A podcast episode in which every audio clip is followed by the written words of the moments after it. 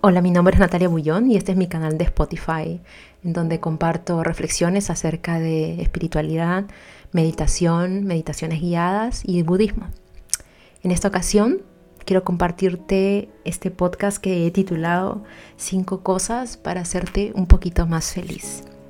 Y tengo que partir explicando la mirada desde donde te cuento estas cinco cosas para hacerte más feliz. Tradicionalmente, la felicidad está confundida con el placer.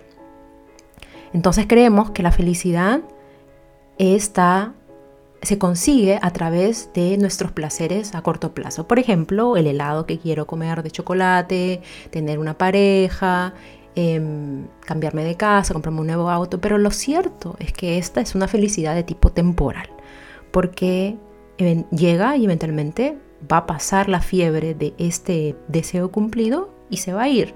Entonces regresamos constantemente a este vacío existencial que experimentamos y nos preguntamos, si es que has podido preguntarte, entonces ¿de qué se trata todo esto? ¿No existe la felicidad duradera? ¿Qué es la felicidad? En, en las tradiciones más seculares existe una mirada de que la felicidad tiene que ver con satisfacer los deseos del yo. Es decir, una sociedad y un alcance bastante hedonista al servicio del yo. ¿Y qué es el yo? Es este deseo, eh, lo he escuchado muchísimas veces, yo primero, yo después y yo al último. Y aquí hay un montón de alcances, métodos que pueden hacer crecer de manera saludable y no saludable también el ego.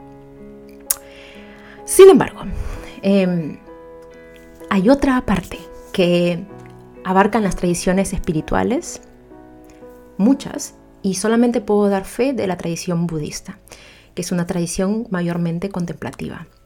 En la tradición budista que te dice, la felicidad permanente tiene que ver con la liberación del yo. O sea, va contrario a lo que en Occidente nos tratamos y nos invertimos en construir cada vez y cada vez más grande. Nosotros estamos construyendo siempre una identificación. ¿Qué soy? ¿A dónde voy? ¿Mi propósito de vida? ¿Por qué me dolió? ¿Qué tiene que ver conmigo? Si te pones a pensar, todos los alcances eh, que no son transpersonales tienen que ver con esta, este ser viviente limitado, que es el yo, que es solamente un conglomerado de etiquetas. Y hay muchos alcances que se encargan de ver, ya, pero ¿por qué el trauma, Pepito la abandonó, el, nacimiento, etcétera? Hay miles de hipótesis, estoy segura que yo soy muy ignorante al respecto también. Pero en las tradiciones espirituales y contemplativas, en este caso, te dice la manera de cómo alcanzar y cómo experimentar un bienestar interior tiene que ver no tiene que ver con el yo. Entonces, ¿qué significa este yo? Que no le vamos a hacer tanto caso al yo. El yo es secundario y lo que quiere el yo es secundario. Ahora, hay que marcar esto en un entorno, en un contexto, en un contexto de una tradición de muchos años, en este caso del budismo. No solamente es pensar y ponerte frases positivas todos los días, no, tiene que estar acompañado de tres cosas. En el caso del budismo, de un camino de moral y ética, donde esté todas nuestras acciones, sean mentales, sean de habla y sean acciones tal cual, estén enfocados a propiciar el beneficio. Tiene que haber una práctica meditativa, que es en sí el ejercicio mental, y tiene que haber también un estudio, estudio de los eventos mentales, que en este caso se llama vipassana, eh, tiene que haber un contexto teórico para poder enmarcar la práctica. Estos tres elementos tienen que estar juntos para que la persona pueda transformar todos los aspectos que se han llamado por ciclos demoníacos y que no sabe, no tiene las herramientas para transformar. Entonces, como el budismo está, te dice, no le hagas tanto caso a, a tu yo, porque el yo es infinito, nunca se va a cansar de pedirte más cosas. El cultivo es con la no diríamos la eliminación, pero con la deconstrucción del yo. ¿Y qué se deconstruye y qué se construye? Se construye un yo altruista, que significa un yo al servicio de algo más allá de mí, de otros, de la humanidad, de un bien global. Entonces, recapitulando, después de haberte dado este, este overview, te digo cinco cosas para que seas más feliz, pero que no tiene mucho que ver con lo que la mayoría recomienda, porque aquí no se trata de seguir engordando tu ser, tu yo, digamos, tu yo con el que te has etiquetado, Natalia, en este caso, 34 años y que me pasó esto y me hicieron esto y me dijeron esto y bla y bla y, todo tiene que ver conmigo y yo soy el centro del universo, ¿no? Y los demás no tienen parte aquí en este juego. No, en, en este alcance que te estoy ofreciendo, que viene de la tradición budista completamente, te dice, uno, puedes ser un poquito más feliz si te das cuenta que no eres lo que piensas. Como que no soy lo que pienso. No eres lo que piensas, para bien y para mal. Eres, que lo voy a poner en el segundo, en el segundo item, eres todo lo que te, todo lo que crees que eres y más. No te limitas a eso que crees que eres. Entonces cuando nos hacemos esta hacemos esta conciencia de que no somos lo que pensamos, existe más espacio. La mente se vuelve más espaciosa, menos claustrofóbica y por ende puede ser un poco más libre. La libertad viene con el espacio interior, no viene por el hecho de hacer lo que a mí me da la regalada gana, sino porque tengo espacio para habitarme en todos mis aspectos, sean negativos, asquerosos o bellos. Segunda cosa para ser un poquito más feliz. Somos más allá de las etiquetas que nos contamos. ¿Qué somos? Somos conciencia despierta. Y esto tiene diferentes significados en diferentes tradiciones. Eh, en la tradición crística es es una naturaleza crística, el Espíritu Santo, la Trinidad. En la tradición budista es la naturaleza búdica, Buddha Nature. Y me imagino que en todas las grandes tradiciones tiene que haber esto, este Dios, ¿no? este, este lugar donde ansiamos volver, este jardín del Edén, que tenemos la ilusión que, que nunca debimos salir lo llamamos aquí conciencia. Somos más allá de todo lo que nos contamos que somos. Somos conciencia despierta, luminosa y espaciosa, que acomoda todo. Ojo, que acá no estoy diciendo que es algo luminoso de que, de que es luz. No, luminoso en el sentido que, que refleja todo lo que hay. Es como un espejo, ¿no? El espejo, y esto es una, analogía bastante budista, el espejo simplemente refleja, no tiene vida propia, digamos así. Refleja todo lo que hay y no hace distinción. Esa es la conciencia. Y una conciencia despierta es que lo puede ver y lo puede habitar todo, no diferencia. Tercera cosa, deja de creerte tanto lo que piensas de ti. Así es. Deja de creerte tanto lo que crees que eres, porque justamente tenemos esta tendencia a anclarnos y a depositarnos en pensamientos de patrones, patrones de pensamientos negativos sobre lo que creemos que somos y le damos y le damos vuelta eternamente durante el día, inconscientemente durante los sueños. Entonces nos, somos como el hámster. no salimos de la rueda porque no existe no ha existido alguien que nos da el método para hacer algo diferente. Y requiere, esta movida requiere mucho esfuerzo y requiere mucho vigor y muchas ganas de dejar de sufrir, como diría esta serie que yo veía hace mucho tiempo de brasileños que decían, deje de sufrir, pare de sufrir. Deja de creerte tanto lo que piensas. Y para, stop, tiene que haber un clamor de basta, Dices, esto es demasiado, ya, basta de pensar en mí y me voy a poner a hacer algo por los demás.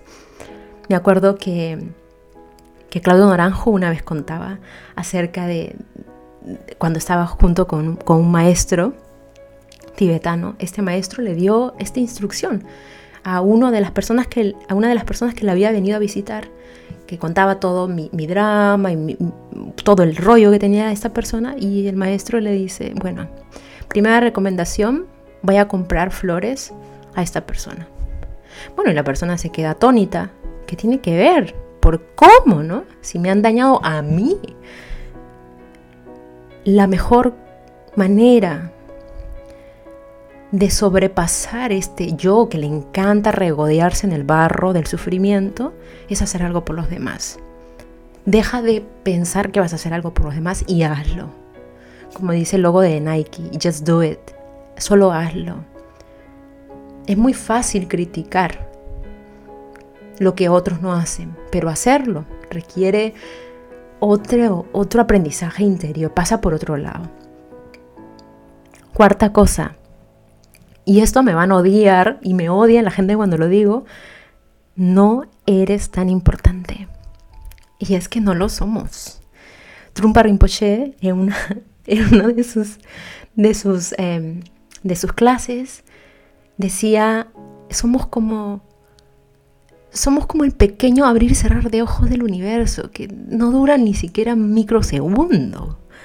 No somos tan importantes no somos importantes. De esta vida que viviremos, 80 años, de los 30, no sé cuántos billones de años del, planeta, realmente creemos que somos tan importantes y realmente invertimos tanta energía en hacer nuestra vida miserable. ¿Y cómo la hacemos miserable? Engordando el yo, el sentido del yo, yo lo más importante, yo el centro del universo. Y finalmente, la última cosa para ser un poquito más feliz es que no tenemos que ser felices. Es nuestro derecho. En el budismo te dice, tenemos el derecho, es nuestro derecho tener, descubrir nuestra naturaleza, nuestra conciencia. Y está ahí.